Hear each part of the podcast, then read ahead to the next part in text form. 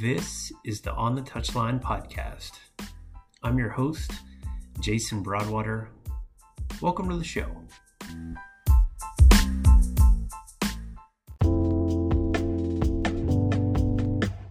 It's pretty crazy to think that this is episode 60 of the year 2019 for this podcast. And I quite truthfully can't believe that we've put out that many episodes in this calendar year.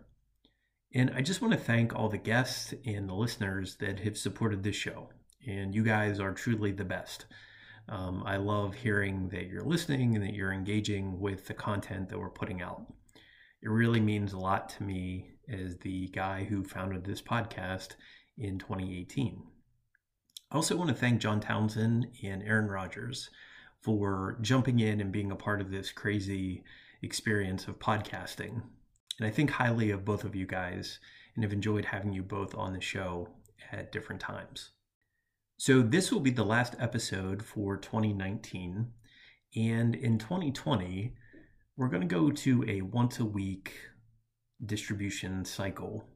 That allows Aaron and I a little bit more sustainability and not as many breaks. So expect a regular new episode most Wednesdays in 2020. We're going to take a break right before our fall seasons. Uh, that way we can focus on the work at hand, but we'll be back in your feed again late in 2020. So you can expect podcast up until probably the start of training camp at the end of July. If you're new here, I encourage you to go back and listen to those 60 episodes or so that have come out in 2019. Some really fantastic guests and a wide variety of coaches and players and people that have an influence in this game. And really, that is what this podcast is all about. It's about showcasing those stories, and it's about showcasing people that you can interact with and get to know just a little bit better from high level coaches to coaches that are living and breathing in your community. That this is truly our game. And we want this podcast to be a way to bring people together and make the football world just a little bit smaller. I mention in each podcast that this show is available on all major podcasting platforms. So, whatever platform you prefer, please be sure to subscribe to the show. And if you listen to the show on Apple Podcast, I want you to hit the pause button right now. Go there and please leave a five star rating and a review for the show and help more and more people when they search soccer or football podcast that they'll find the On the Touchline show. And of course, last but not least, you can connect with Aaron and I at any time on social media and especially Twitter and Instagram. I'm at Soccer Coach JB and he is at Ohio Soccer Coach. In season 3, episode 10, Aaron and I talked to Benny Delgado. Benny grew up in Chicago but spent a significant portion of his youth in Mexico City. He talks about the influence of street soccer, coming back to the States and playing in the Chicago Fire youth system, and how he got into coaching. And most recently, Benny has worked alongside and learned from the folks at Forward Madison FC in the USL. I've included links in the show notes of how you can connect with Benny and learn more about his journey and hit him up on social media while you're there. I hope you enjoyed the last episode of 2019 with our guest, Benny Delgado.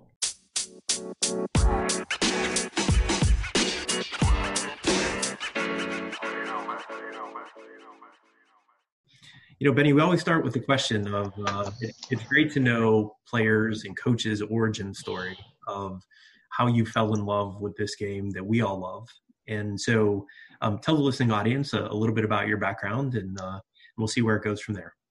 Yeah, so um, I was born in Chicago, but uh, I live a good part of my childhood in Mexico. And I mean, like soccer is king in Mexico, so soccer was everywhere. You know, my dad played, my godfather played. Um, all my uncles watched it from both sides of my family. So um, soccer was pretty much all over for me growing up, and I, I grew a passion for it. Um, I actually kind of died down a little bit when I came when I started moving back to Chicago. I actually started playing baseball, mm. um, but like eventually I got bored with baseball, and went right back into soccer. Um, uh, I played a little bit with uh, Chicago Fire's youth ranks, um, which was really cool, a really unique experience. Really opened my eyes to like you know a higher level of soccer. Um, but uh, yeah, and then I played one year at Division three at Beloit College. Um, that was just I decided just to leave that because I mean I wasn't really enjoying my time playing. Kind of lost a passion for it. Um, and but with that came growing a passion for coaching. So now um, and more of like the technical side of this of soccer. So now I work for Forward Madison FC of USL League One, and um, I coach at a few local clubs in Wisconsin and at a high school too. You've uh, you've done a lot in a, uh, a short amount of time, and I think that's awesome. Um, yeah. I, am really curious about um, you know the the football culture in Mexico, mm-hmm. and you know having talked with um, different coaches that have um, you know, sort of heritage uh, around the world, right? Um, we're currently with uh, a number of coaches from England and, um, you know, uh, you know, uh, not only North American coaches, but um, South American and, and people from all over the world. And, you know, truly when we say it's the, the global game, the beautiful game, um, you know, it, it really is. And I think that, uh, you know, Aaron talks about this all the time that um, that is the thread that brings all of us together and so I wonder what that youth experience um, until you move back to Chicago, what that was like. And you know, I've heard stories that you know players are playing in the streets and players are you know actively engaged in sort of pickup soccer, and you know you can find a park or you can find kids just playing you know a, a lot. And I think we miss that a lot here in mm-hmm. the states. And I feel, you know, I, I want my players to experience things like that, but it's a different environment here. So what was it like for you? Yeah, so I mean, it was definitely I think there's kind of a lot of pressure into playing soccer over there, but there's also a lot more of enjoyment to it just mm-hmm. because I mean, if you're good and you can play, like it can get you, you know, like it's a lot of like like pretty high like you think of yourself really highly and hold yourself really highly like in the streets you're known as the best kid on the street um but um which it was really unique and it is very true like like for for me um, kids were playing and kicking around a soccer ball around every single corner. Um, everyone had a soccer ball, but um, I think the biggest difference was like to like the United States is um, definitely like even just access to uh, like uh, like soccer balls, cleats, and stuff like that. Um, everything is played on like concrete. Um, the balls are very very cheap, very like very low material, very low quality. Um, so I think that's why I think the pressure for me in, in living there for a few years kind of just made me want to try something else just because I was I was I was um I grew up in a culture where it was just one sport. Um but then when I came to the United States and back to Chicago, I kind of wanted to explore more options and, then it ended up being baseball. But um, when I started getting back into soccer and competitive soccer, I it, it started kind of like hitting me differently at the fact that people don't take it not I'm not saying that they don't take it serious, but it's just not like a passion, you know, because um, when I started getting back into playing into club or training with teams and stuff like that, um, a bunch of the players on a bunch of my teammates were just like, oh, I play, I, I mean, I play basketball, I play baseball, I play mm-hmm. football, I, you know, soccer is just like, I just play it for fun and stuff like that, um, which I think like is like kind of like a sets the roots for some of the issues that U.S. soccer faces but um, I think that was the big, just kind of like the biggest culture shock. Just the fact that um, you know the pressure that there is for athletes to do good, like in basketball, I, that I've seen mostly in Chicago and the United States, is like what it would be like in Mexico. Hmm. That's interesting. Um, tell me about what it was like when you're with Chicago Fire and uh, you know that youth experience uh, coming back and seeing you know a little bit of what you touched on um, you know uh, within Mexico, but then sort of comparing that to what you're experiencing or what you experience uh, here in the states. Yeah, so what I kind of experienced was some guys were some of my teammates were very very good and were like all out soccer and came from families that were all in into uh, prom- into pushing into getting their soccer careers going.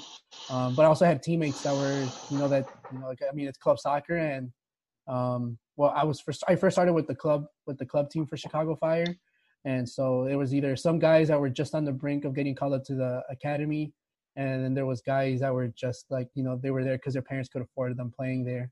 Um, so it was I, I mean, the coaching was really good. I definitely grew like those three, four years of coaching that I lost playing baseball. Um, I gained it back within just like I would say, honestly, would say one season um, mm. with Chicago Fire, um, which I, I really like valued my time there because I, I don't think I would have developed into a player in both like you know my technical ability, my technical ability, fundamentals, and even IQ of the game if I didn't um, just play with Chicago Fire for those two years that I did. I won't ask you about the uh, Chicago Fire rebrand. yeah. uh, I'm I'm not I'm not a fan of it at all. yeah, people know if they uh, follow my Twitter account that I like to take swings at MLS sometimes. So uh, I, I, won't. I won't. We're we're amongst friends here, right? So yeah. I'm not gonna, not gonna pick a fight today. no, yeah, I'm, uh, uh I'm very I'm very pro MLS, but um, so I tend to support just like the growth of MLS and yeah. the the game of MLS. But when it comes to, I, I mean, I think that's just the biggest issue in MLS. There's a lot of mismanagement from top to bottom, and I think Chicago Fire, being you know someone that played for Chicago Fire and um, a big fan of Chicago Fire growing up, um, it's kind of just like really sad to see your club being one of those that's like always going to be criticized no matter what they do because they always seem to make the worst decision um, yeah. that they can make. Why do you think they they rebranded in the way they did? I mean, to go from such an iconic logo and then to take it to something I don't know. I mean, if you think about like Juventus went through hmm. that what two years ago, and they have their new logo, which I guess people look at now and don't, and it's mm-hmm. grown on them. But when they went to it, the kind of the same thing was said like, oh man, they're taking an iconic Juventus logo and they're changing it into this hipster looking hmm. logo. Yeah. You know, maybe who knows? Maybe that's what the Chicago Fire are doing. I don't know. Being being there in Chicago, being closer to it, have they given any explanation? Have they said anything about that? Um, so actually, pretty interestingly, like I mean, they, I mean, the front office is very aware of the like of like the feedback that they've gotten from not just Chicago Fire fans, but from like pretty much the entire MLS community and MLS fan base. Like, I mean, they saw all the jokes and how people were laughing at Chicago Fire, and um, they said that they're it's too soon to tell if um, if they should start immediately looking at another type of rebrand because they've gone all out. Like they, I, I, that's the thing that is like kind of like puzzles a lot of the fans is um like how they just immediately started pushing it like hardcore and were are very like no we're not doing this and i think a big part of the reason why they just wanted the rebrand was because they're playing back again at soldier field more mm-hmm. downtown and wanted more of a city vibe yeah. um but um but i mean i just take a look at like louisville city literally i think this week they had just uh, released a new uh, like a rebrand and a new logo for the club, and they got a lot of backlash. And I, I haven't read it, but I saw that today. A lot of people were posting um, in the in the Chicago Fire Facebook fan group that I'm in. A lot of people started posting like, "See, this is what um, a front a front office that actually cares about the club and its fans do when they face this, like you know, with a rebrand that fans don't like." Yeah. Wow. Wow. Well, you know, obviously when they moved out out wherever their stadium is in uh, Bridge Bridgeview, is that yep. right? Yep. Yeah, I yep. mean they they move all the way out there, which is so far from downtown mm-hmm. Chicago, mm-hmm. and they were playing in Soldier Field for so long, and then they go way out into the suburb. Yeah. And, but now, obviously, now they're they're building a new stadium, right? Or are they just going to stay in in Soldier Field? Yeah, I think that's the plan that they're just going to stay at Soldier Field. Um, I don't know. There's also just been rumors of like a USL Chicago club or or and mm-hmm. I mean I know there was talks of an NASL team in Chicago a few years ago, and apparently it was it was going to go somewhere, but um, I don't know if that's still going to happen. And their plans was to build a stadium inside the city, but I, all I know is that Chicago Fire just has like a lease on Soldier Field, and they're going to play there for a few years.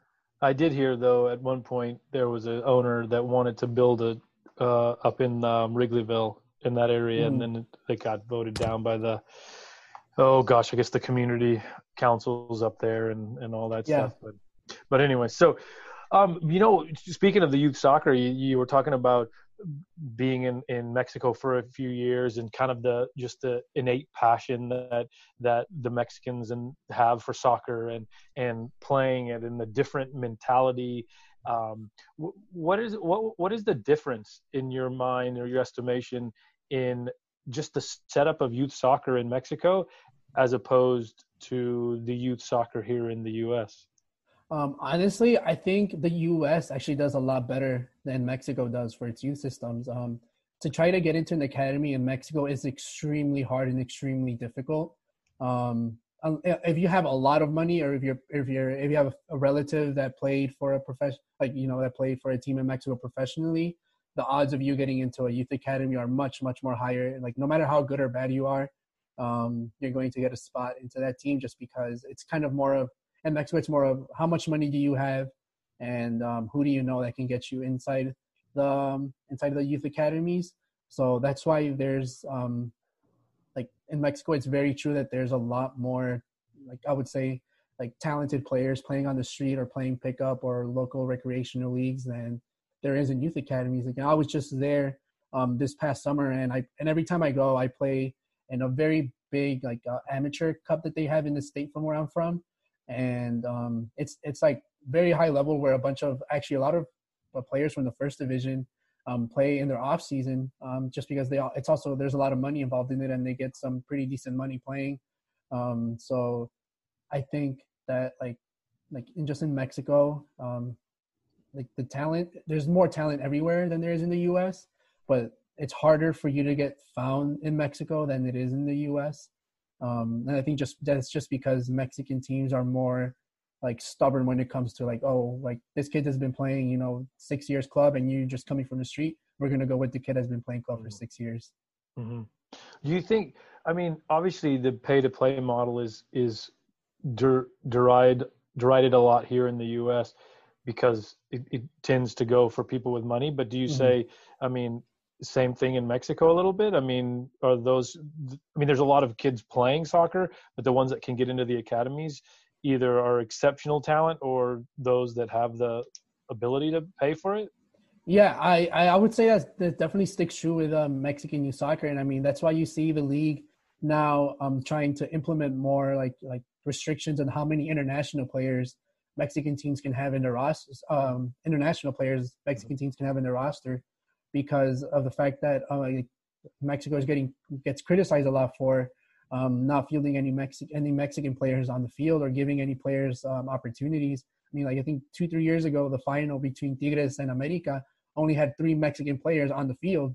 Um, so like that's like you know I think compared to the U.S. that's I, I don't even no MLS teams has that many has that little Americans um, on the field playing, especially you know like a championship game and stuff like that. Um, but I think it's more evident it shows more in Mexico than it does in um, in the U.S. Especially because for a lot of these poor kids that play on the streets, it's extremely expensive to try to travel back and forth to mm-hmm. training in a youth academy, and mm-hmm. some families just do not have the money to take to even you know afford to have their kid go for one day. Mm-hmm. Wow, wow. Speaking of of um, international restrictions, how many players were on Monterrey yesterday? How many Mexicans played for Monterrey yesterday against my Liverpool team? Um, I don't remember, but I know they did. They they had a very they have a very good balance of yeah. um, internationals and Mexican players. Um, they they've been very like they've done a very good job of um like I mean their main rivals is Tigres and Tigres gets heavily criticized because I mean all they do is just I mean they were I would say they're kind of like the Manchester City of Mexican soccer where they just splash the cash on players and yeah. when they got criticized for not um giving many Mexican players opportunities or not having Mexican players on the rosters, they went out and bought two very expensive Mexican players from Europe, um, which is like you know not not the whole point. And um, I mean, Chicago Fire had a goalkeeper uh, who just got let, didn't get his contract picked up this season, um, who was playing for Tigres, and he was and I talked to him once about it, and he was like, yeah, there was absolutely no way. Even if I'm 30, when I'm 30 years old, there is absolutely no way that they were ever going to give me an opportunity to play with the first team in Tigres. Wow. Um, wow. Just because they were going to prioritize looking for an international player than you know giving a, a youth academy or homegrown player an opportunity. Yeah. Do you think? Do you think that because if they're going to limit the teams, the rosters, are they are they going to expand their scouting network, the clubs, to to, to kind of or create more um, teams in the academies, or I don't know the methodology to it to to get more players playing at a higher level, more youth players in Mexico? Yeah, I think I think it will definitely put more pressure on a lot of teams to um, invest in their youth academy. Um, there's like maybe four or five teams in Mexico that have a high reputation for taking in players from the streets and giving them housing, food, just because you know they're good and they're talented, and those are the guys that are they, they're gonna plan to eventually sell either like to Europe or some other team for a lot of money, and that way they get their investment back on the player. Um, but I think it'll definitely put a lot more pressure, and it will change the infrastructure for a lot of the, especially the some of the top the top top teams in Mexico to really start um, pushing towards developing players in their youth academies rather than just splashing cash on international players. Yeah, there's no doubt the passion for soccer in Mexico obviously is is second to none, mm-hmm. and it's un, it's unbelievable. And and I, have not been fortunate enough to go to any any games in Mexico, but I've I've been games in in Brazil and Argentina and Europe. But um, I would love to see that uh, firsthand, that passion um, of of games and in in that uh, that love, that pure that pure love and passion yeah. for the game. Oh yeah, it's it's pretty crazy. It's pretty wild over there. The passion. What's your team? Have. Who do you my, support? My team is Pumas. Oh, They're okay. out of Mexico City. Sure, yeah. yeah, yeah, sure. UNAM Pumas. Yep, yep. Yeah. yeah, that's my first division team, but um, I stay true to also my my my team closest to my hometown, but they're in the second division. They've been in there for a very long time. what are they called? They're called Zacatepec. Okay. Yeah. I don't, I'm not familiar with that team, but um, did you ever have you ever seen the Netflix documentary on Necaxa from a few years ago? I did. Yeah, I yeah. did. I also just watched the Maradona. Um, mm. Oh um, yeah, these documentary series on his time there too. I haven't watched that one yet. I started the Dortmund one on Amazon mm-hmm. Prime, um, but the the uh, Maradona one is is the next one that I got to watch. But I really found that I love those documentaries, all of them. The yeah. Man City one, the the Liverpool one from when Brendan Rodgers was there, and the Necaxa, the Necaxa. I just it was really cool because they were in the second division. Yeah, and yeah. and they were trying to get promoted to to the the Liga MX, and then it was uh, really cool. And then it's a club with a lot of history too. Yeah, yeah, it is. Yeah, um, and they, I mean, they made it. Yeah, and they made it to the. They got the yeah. promotion. Yeah. Yeah, really cool. The uh, Netflix thing on uh, Maradona is um, absolutely fascinating. Yeah. I, I, I, found Maradona fascinating just as a human being, um, just for the fact that he is, I mean, just this walking contradiction of things, um, and that, you know, I mean, his personal struggles um, with drugs and other things, but the man loves football. I mean, yeah, it just yeah. he just oozes this love of the game, and you know, um, I actually think that if, if he hadn't gotten involved in some of the things he got involved in personally, that he may be looking at being, you know, a, a really a top flight manager for a European club. Um, I think those things have obviously have played a, a big role in his life, and that um, you know he, he's bounced around a little bit, and but I mean the the turnaround that he had, um, you know, in Mexico was was unbelievable, and you know to see players coming up to him and i mean there's there's a certain reverence there for sure because you know in my mind i mean he's one of the greatest footballers of all time. Um but the he actually i think he taught the game really well. And these guys i mean to to the credit of the players the players were i thought quality. You know i thought mm-hmm. that you know they're not just you know a bunch of guys that they just found you know and said hey let's put them out on the pitch. Um but he did a good job teaching. And a lot of it was sort of this, and maybe he's more of a short term manager than kind of the long term solution, but this sort of high energy, you know, he just oozes passion. You know, he gives a hundred percent of everything of himself, and that, um, you know, in a sh- in the short term, he potentially could get some results. So I, I don't know. I, I but I find him as a, a, human being fascinating, and it's actually amazing to me that he's still alive. yeah, he's sort of like a uh, like a like a rock star, you know. That um, you know, like some of the guys from like the Rolling Stones that are still alive. It's like you kind of wonder how how is that? You know, Keith Richards. Like how the hell is that guy still alive? But anyway, um, so we're, we're jumping around a little bit here, Benny, but uh, you had mentioned we were talking a little bit about the Chicago Fire, you know, rebrand. And speaking of, I think teams um, that really got it right when it comes to sort of their look and their feel and sort of their just the brand um, is the you know uh, Forward Madison FC.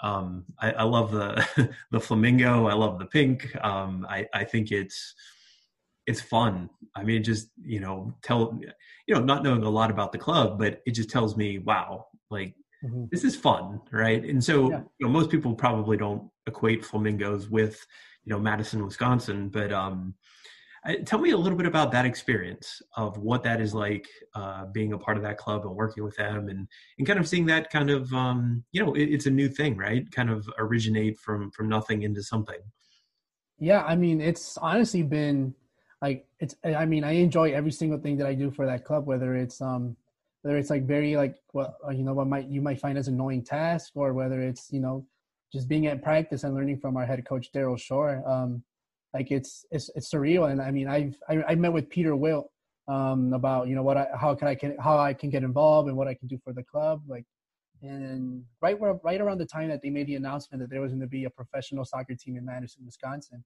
Um, so being able to see the growth from the team, um, like we, I mean, everyone that was involved from that early on, we saw the potential and we saw the market that like this team could be very, very successful in Madison and in Wisconsin in general because I mean, when I, I mean, I kind of did not know anything about like how the soccer scene was in Wisconsin um, when I first, like started moving to Wisconsin, but um, I was very shocked and amazed by how much, how many people watch soccer, uh, how many kids play club soccer, and how many, um, how many actually like a lot of talented D1 and even professional players come out of Wisconsin. Um, so being able to see that grow from the marketing side was like so much fun to watch and it was amazing. And uh, the social media department I, I, think just like like hit a home run and, I, and they're still doing it. The team is just continuing to grow. Um, it's and that's literally if you walk into our if you ever have the opportunity to come into the office of the club like the same vibe you get from the team and twitter is the same vibe that you get as soon as you walk into the team shop or or um, to the, the offices of the for the front office um, everybody is just like you know good good people, funny people, and nice people. Um, so being able to see that like that growth from within the staff, um, from the front office and the technical staff was really unique and really cool to see that grow and be a part of it. Um, I mean, you even I mean, I was someone that was also helping out during our in open and invitational tryouts, and that was technically like the first taste of soccer, the professional soccer that we got in Madison, Wisconsin. And um, even just from like that experience, like it felt it felt i mean i can't even I, I mean the best way i can describe it was like it felt magical to see that soccer was growing in, in wisconsin and to like the idea that a professional team was um going to start you know start playing in madison was very exciting and and we had a lot of talented players come into our tryouts so we had national team players. We had guys from overseas come try out. Um, we've had guys with tons of experience whether it was like in college professionally, which was which was um definitely like kind of sparked the thought that like like man we could actually be very good if we get a lot of interest from these type of players that want to come out and try out and play for us. And um like all of the invitational players um fell in love with daryl shore our head coach they fell in love with peter Wilt, our who is i mean he's not he's not the president of the club anymore but everybody fell in love with Peter. Everybody, everybody, I think everyone that meet gets the chance to meet Peter Wilt falls in love with him, like honestly, right away. Um, so just to see it grow from, you know, pretty much just the announcement and not that many people knowing about it to, to what it's grown into pretty much selling out every single home game this season was like surreal. I mean, the stadium is so small. So, and I get to stand right by the sideline during games. So being able to just kind of take in that atmosphere as somebody they're just watching and analyzing the game was a surreal experience, and it definitely made makes everybody feel like they're a part of the club. Tell me a little bit about um, the the different coaches that you've had, uh, you know, throughout your career, and that, um, you know, Aaron and I talk about this from time to time. Of, you know, for me, it's this sort of culmination of experiences, right? So I take a thing from this person, I take a thing from that mm-hmm. person, and that, um, you know as i'm continuously evolving and developing as a coach and realizing that there really there never is a finish line that it's always this sort of you know work in progress and i'm always trying to become a little bit better or maybe i see something that i never saw uh, in the game and i wonder for you um, you know uh, like how has that worked and who has been influential for you um, you know as you started your coaching journey yeah so i think um like honestly i think uh, uh it's interesting the fact that i think the coach that i mostly like i think i've taken like more of my personality from and my philosophies from is actually my high school baseball coach mm. um he was someone that like i I mean, my high school soccer coaches, I mean, my Chicago Fire coach was extremely demanding. Um, I think to a point where, I mean, it definitely helped like players grow and get better, but it was also to a point where it was kind of like almost like overkill. Where I mean, I know I experienced it once in a while where I was just like, is this even? worth? I mean, is this even worth it? Am I actually really getting anything out of it? I had like you know teammates quit the team because it was just it was just way. I mean, our coach was just way too demanding. Um, but my high school baseball coach um, I mean, he knew right away that I was like that. I think he, I mean, yeah, he was very aware that soccer was my number one sport. Um, but he still worked with that. It was very personal with me and like in talking about, you know, what my aspirations are. Um, but also just like demanded a lot out of me as a baseball player and honestly helped me grow a lot. I, I mean, I was being looked at to play college baseball as well. And that was something that I did not expect. Um, playing, you know, just, I just played at high school baseball for fun and because you know I still like baseball.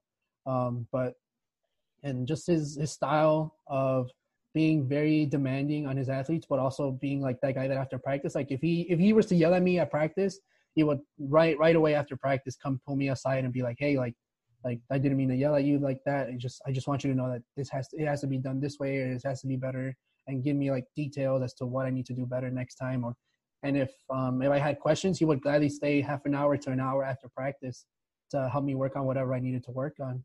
Um, so I think that's something that I've definitely taken from him. Coach when I coach like coaching more of like youth players, um, but um, and I I, I definitely taken the demanding and the asking for almost like perfection from um, my old fire coach because I think at that age I did not I did not get it. I didn't understand the point of it. But now that I'm kind of like in his shoes in the same place that he is, um, I, I, I see where he's coming from. And he was also from Europe. So um, I think that also kind of has something to do with it that his culture was like, you know, demanding for perfection and demanding um, that you do almost everything right.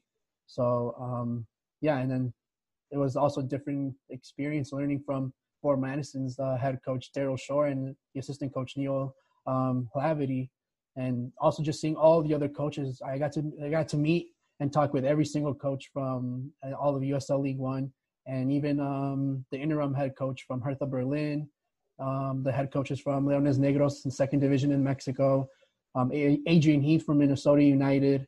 So learning from all of these guys was like being able to mix all of it together has definitely been um, very like very positive learning experience for me, and it's definitely I think put me a step ahead from where a lot of people are at.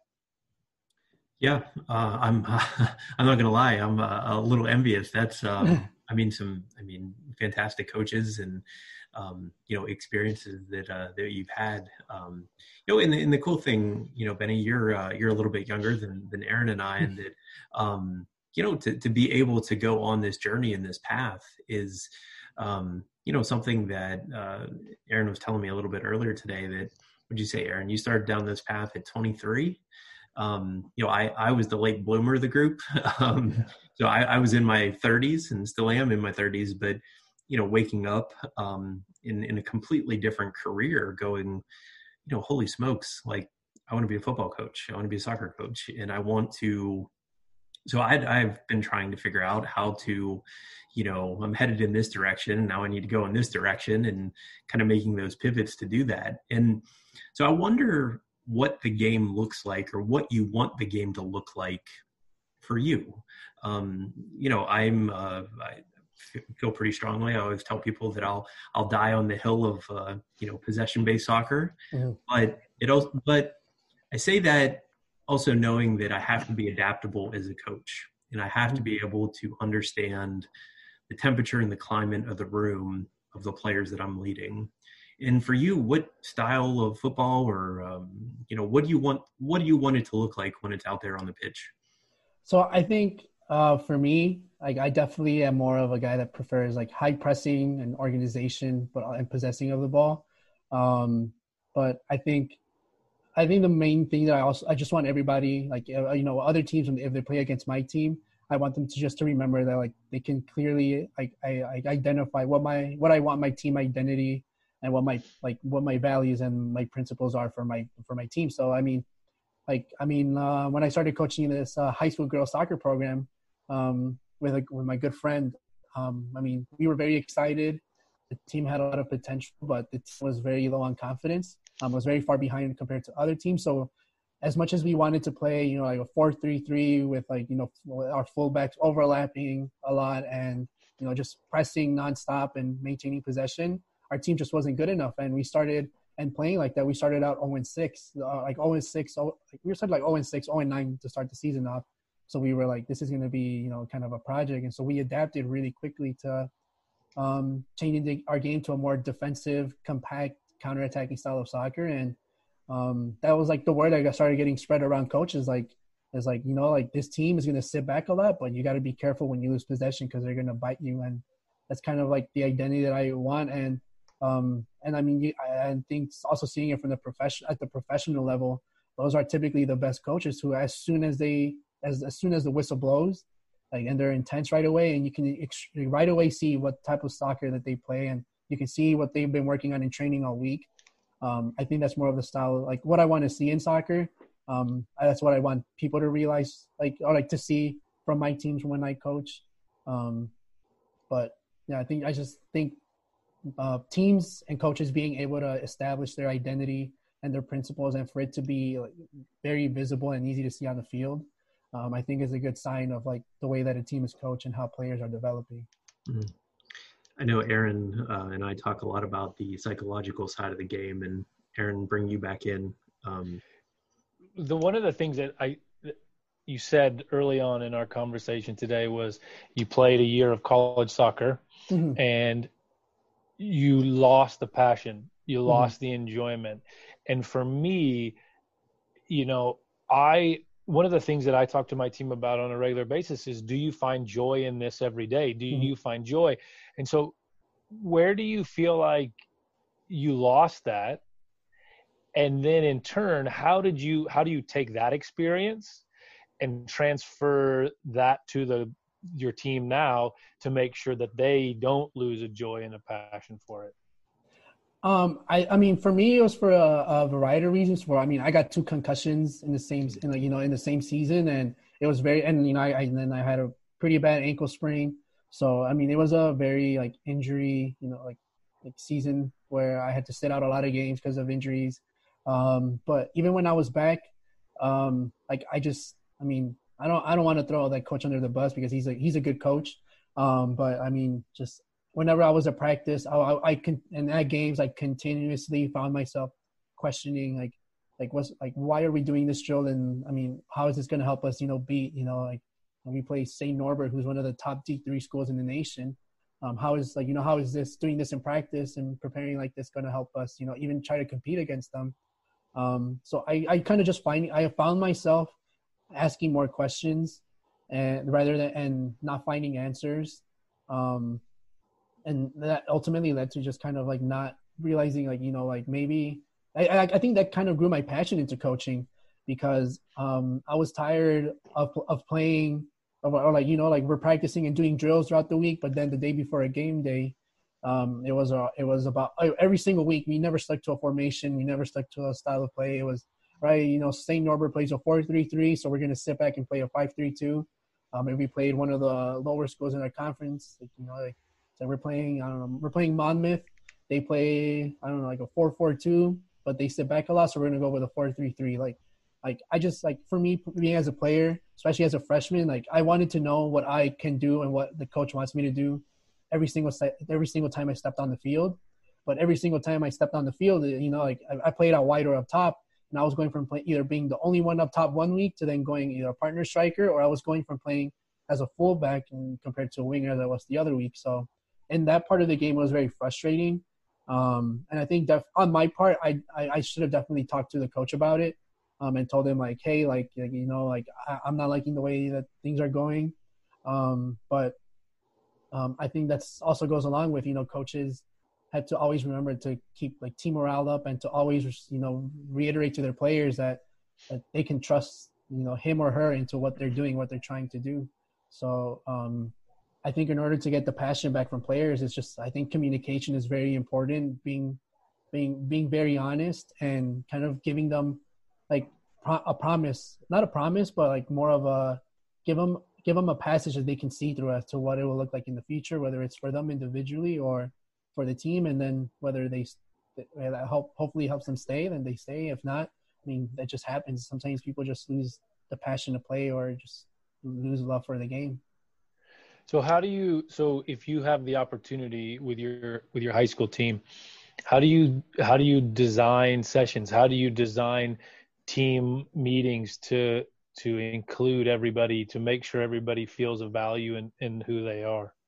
So I think one of the biggest things that we do that I actually like, you know, it's a very small town where I coach high school at, and it's a very, you know, stereotypical like JV and varsity, you know, split apart. But um, we kind of sh- like shook things up a lot, like for this town and, for a lot of the teams around the area where we included JV in everything that varsity did too, like JV practice with varsity, um, so that way they can learn. But also, we, I mean, if we, if we were doing something extremely difficult that was more towards varsity, then JV would do something else.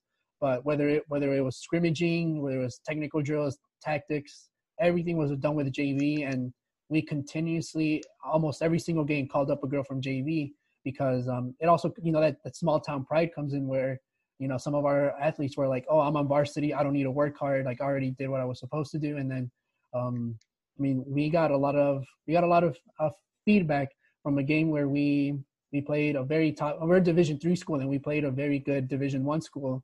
Um, but our upperclassmen were just not working hard. They were kind of like not being good leaders towards the underclassmen, and the JV girls were working their, their tails off. The uh, the JV team was actually beating the varsity team in scrimmages throughout the week. So for that game, we benched pretty much all the upperclassmen and played um, I, I would say more than half of the, the teams fielding the game that day was JV girls, and that kind of sent the message to everybody about like how everybody's included and um, the var for the varsity girls, it's like you you have to always continue working and keep working because um, I mean I, that small town pride it just gets to the embarrassment if a JV girl takes their spot, but it also helped our JV girls realize that their work does not go unnoticed. Um, if you work hard and if you listen to what we try to tell you to do, then um, good things will come your way and it's going to help you out in the long run. So you feel like, because you said something earlier, I, thought, I really liked it. I thought it was a good way to put it. So a pathway for a player. Mm-hmm. So do you feel like each, even the JV players, even the varsity players, they understand these are the expectations and and this is how you can continue to improve? Mm-hmm. Yeah. So I mean, we try to have conversation with every single one of the girls from JV and varsity and we tell them like you know before we tell them what what our expectations and what we and how they're going to be used on the team. Before we tell them that we ask them what they want or what they expect or and stuff like that. And so for example for some girl it might be you know i i want to become a regular starter or you know like i just want to work on you know like being able to read the game more like you know like you know we just ask them what they think they can do better or what they want. And then then we hit either it, it can be a nice conversation where we're like yep we agree. We're going to that's where we that's what we see you as. You know we see you as someone that can give this girl a break and come in you know and play 20 minutes give them a 20 minute break or something. Or it's a conversation where someone maybe feels that they should be a starter or one of the best players on the team but we tell them unfortunately like that's not the case. But we don't just leave it off like that. We tell them like but we it's not like we tell them like it's not like you cannot be the best player on this team. Like we will work with you so that we can help you be like that player that you want that you want to be um, and that always gives i think but we've seen positive results from that because i mean we've seen girls who i mean barely started playing soccer their freshman year of high school and now we, this is our third year and you know they're it's their third year. Now they're they're like they're without a doubt you know on varsity. Like they're players that are going to stay on varsity and they're going to be starting. And so for us for me and um, the head coach that i work with like it's been very rewarding to see that you know our kind of like our our our little our plan to help this like the program grow has has been working. Um so i guess yeah that's how it yeah i mean i think it's i mean i think honesty consistency and communication. I mean if you're honest and you're upfront you're consistent with your conversations and then obviously you have a a, a, a and a lot of a, a lot of communication so that they everybody is on the same page. Um, a really really good friend of mine, um, it said to me one time that he he um, uh, restricted anybody ever coming into his office and say, "What can I do to earn more playing time?" Mm-hmm. Because if you ask that question and I tell you, well, you need to go and improve your striking the ball over 30 yards. Well, what happens if somebody strikes the ball, they go and they can strike the ball better from 30 yards, but something else in their game is keeping them off the field. And they go, well, you told me if I can strike the ball over 30 yards, I'm going to play more. You know, you paint mm-hmm. coaches into the corner. So, you know, we're always open to helping you develop as a, as a student and as mm-hmm. an athlete, but you know, we got to be honest and, and consistent with our communication because if if we tell you to do something you're going to play more then it just doesn't work out then we become inconsistent or we become not trustworthy. And so i think that's always a, that's always something good um, good perspective to look at. But you're right honesty communication and and uh, consistency mm-hmm. is uh, extremely important. Yeah. Aaron this uh, what benny just said reminds me of what you and i were talking about uh, a little bit earlier today where um, so uh, paraphrasing here and you can fill in the name of the book for me aaron because I'm, I'm blanking on it. But um, so aaron was telling me about this book that he's reading and it's about leadership. And so he and i come from a generation of very top down leadership.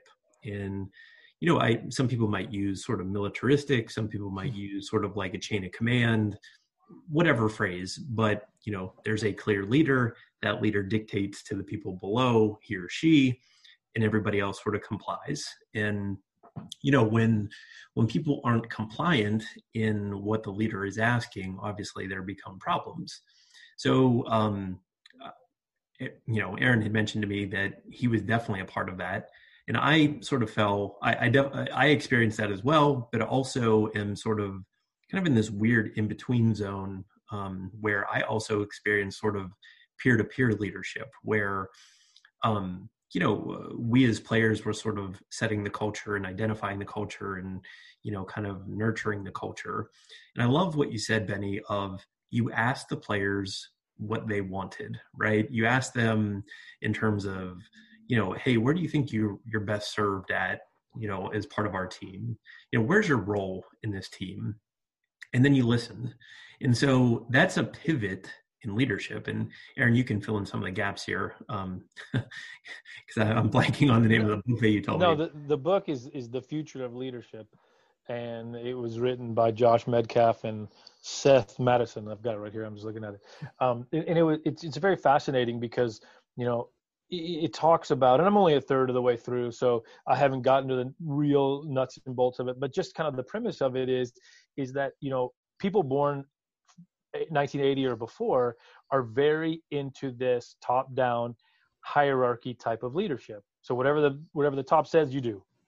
And then as as social media as technology as all this information becomes more and more ready and more and more at hand younger people and generationally understand what it takes maybe maybe not understand what it takes to be a leader per se but want to take more part of that because they know more they have more access to information.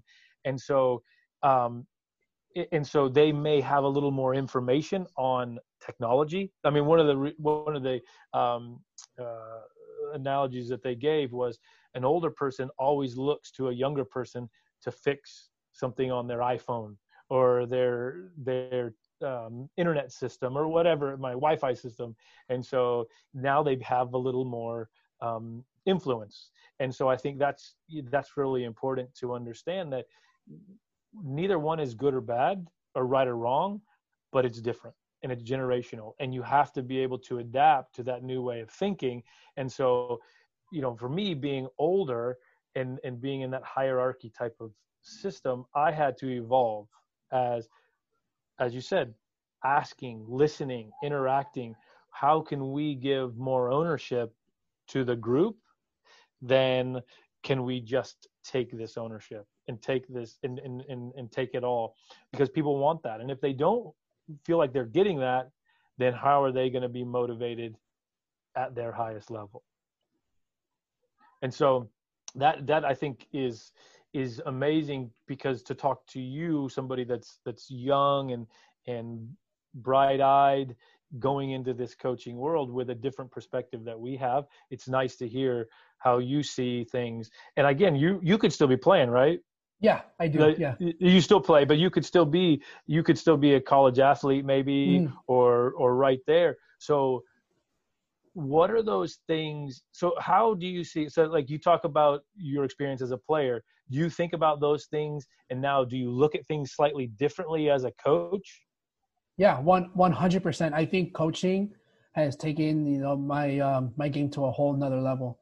Um, so I mean, after playing college, like my first season of college soccer, I kind of thought like, you know what, I don't think playing at a high level is really, um, you know, in my sights.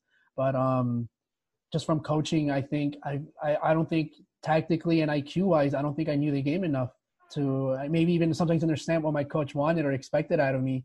And i think that's just the biggest thing that i've learned is um like i at times uh, even in college i felt that i was not i didn't feel like i was important to the team. Um i didn't know what to do and i was lost. And i i needed like you know like more i, I wouldn't say guidance but i needed to kind of know more of what i was doing because i kind of felt at the same time that i didn't know what i was doing um so i think coaching definitely opened my eyes and like even though I missed I have missed out now was it two years of college soccer. Um, I would say that I'm better than I than I than I've ever been before. Um, just because from coaching and like I'm also a coach that likes to participate um, in drills with uh, with my athletes, whether it's sometimes for numbers or for fun or whatever the reason is. Like um, like I get into it a lot, and uh, I think because of it, because I because as a coach, I see it from the coach's perspective now. Like like I know what the goal of every single drill, I, every drill that I do is. I know what the goal is. Um, what I like, you know, I demand and expect out of myself what I would expect out of any athlete that I that, I, that I'm coaching right now.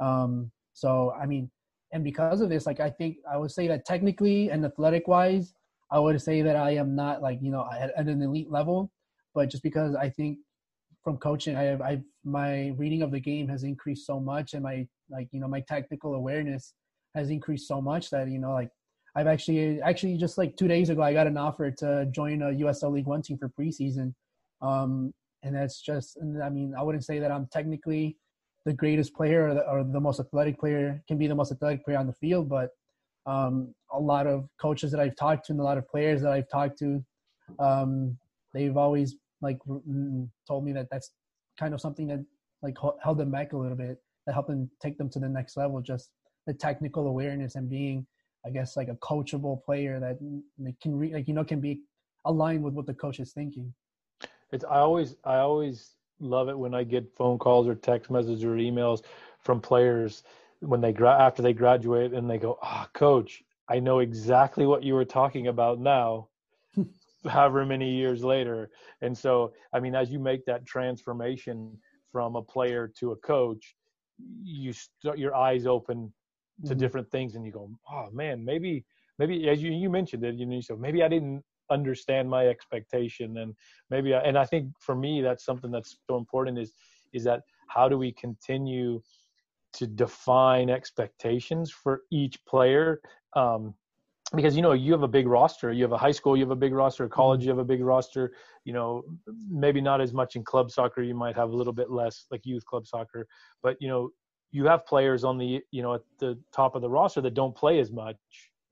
But how do you define their role and give them something that they can feel like they are contributing to the team yeah. know and that's and that's that's a never ending never ending quest of mine to try to make sure player number 28 feels as invested as player number 1 yeah i think that definitely has I've I've tried to bring that into my coaching as much as I can because um, I don't want I want my players to also be on the same page as I am, and um, so I I mean I know when I used to ask coaches a question as to why are we doing this or what's this going to help me with and stuff like that, coaches would just kind of like you know get mad that I even asked that question, um, and so whenever like the players that I coach ask me like why are we doing this drill, I mean I've I've had players question drills that I do. You know, like for example, I, I had my fullbacks literally just receive a ball diagonally and just take a touch into space, um, just because I you know I really like you know my style of play is I want my fullbacks penetrating, um, and so during that drill they didn't see the purpose of it, and instead of getting mad and annoyed that they're asking me,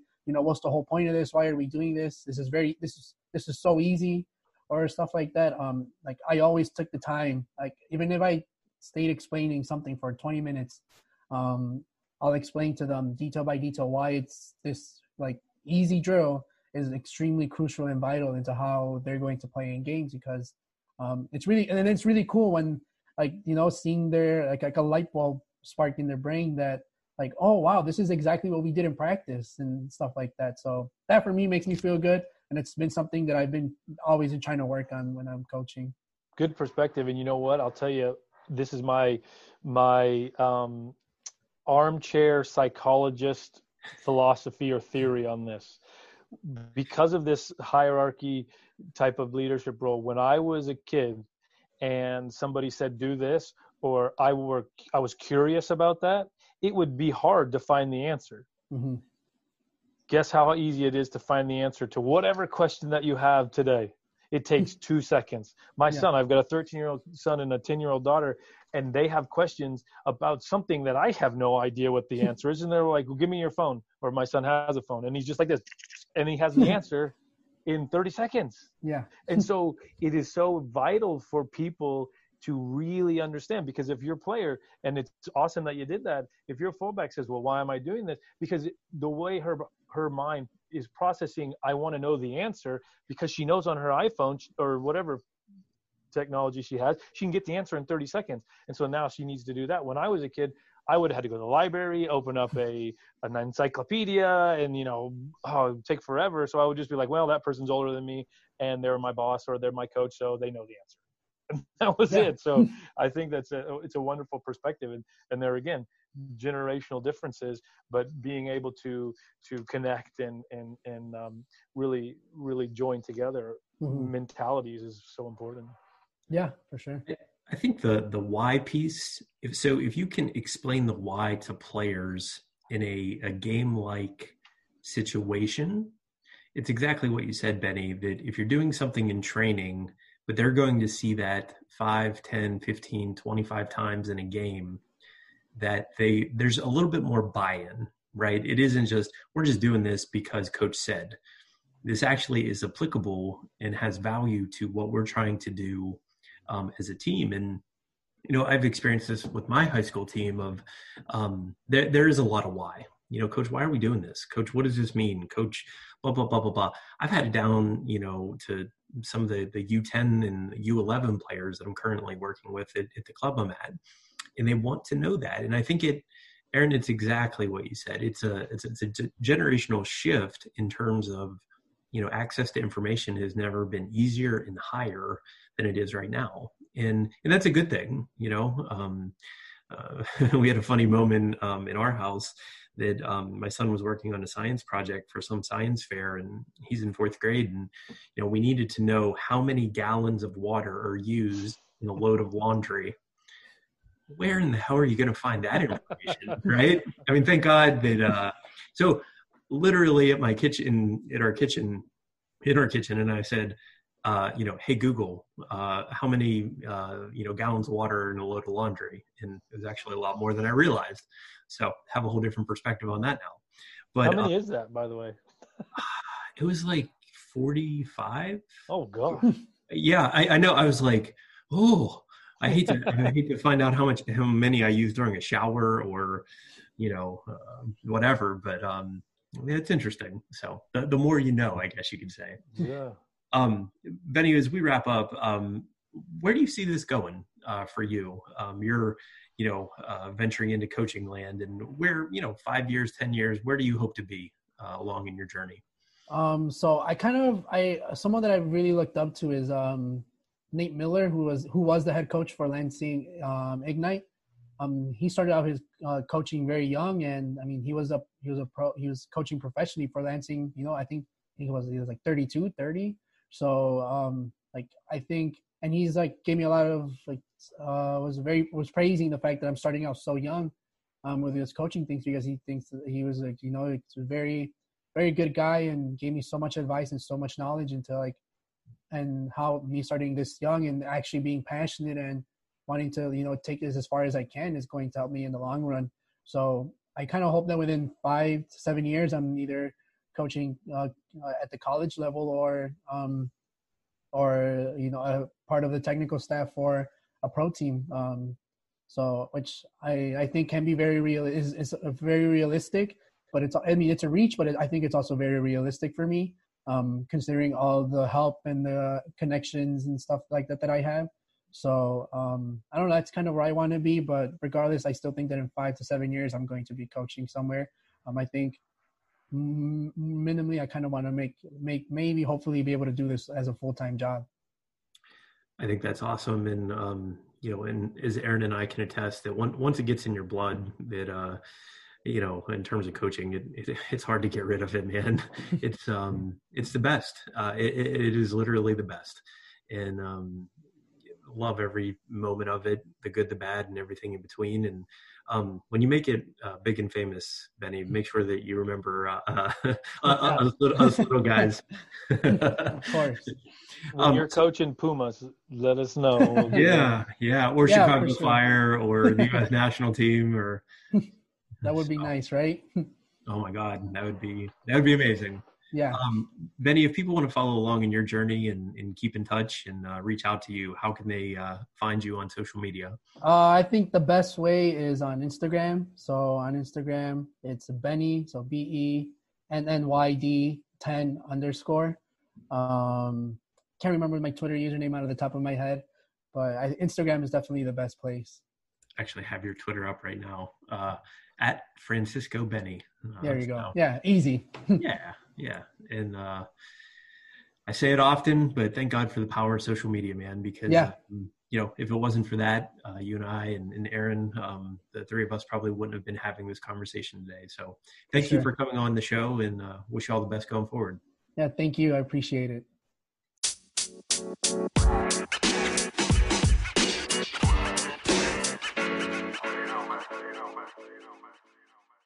Big shout out to Benny Delgado for coming on the latest episode of the On the Touchline podcast. Benny, Aaron, and I wish you nothing but success going forward in your footballing journey. And I hope that we have the opportunity sometime in the future that we can meet up in person and talk about the game that we all love. I mentioned earlier in the show that starting in 2020, we're going to go to a once a week distribution cycle. So, most Wednesdays in 2020, you can expect a new episode of the On the Touchline podcast. So be sure that you subscribe to the show on your favorite podcasting platform. That way, you never miss a new episode when it comes out.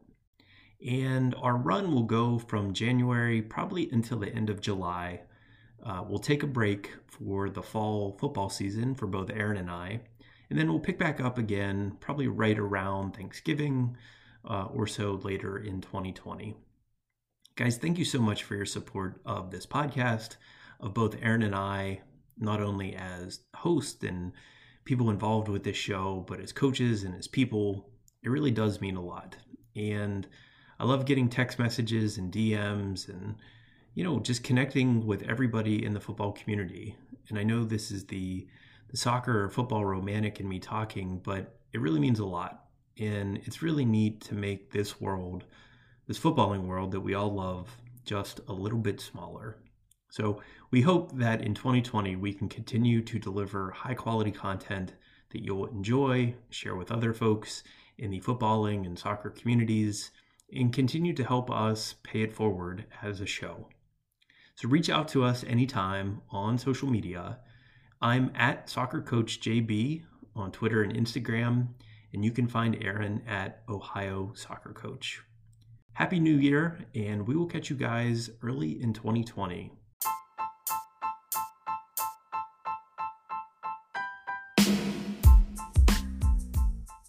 This has been the latest episode of the On the Touchline podcast.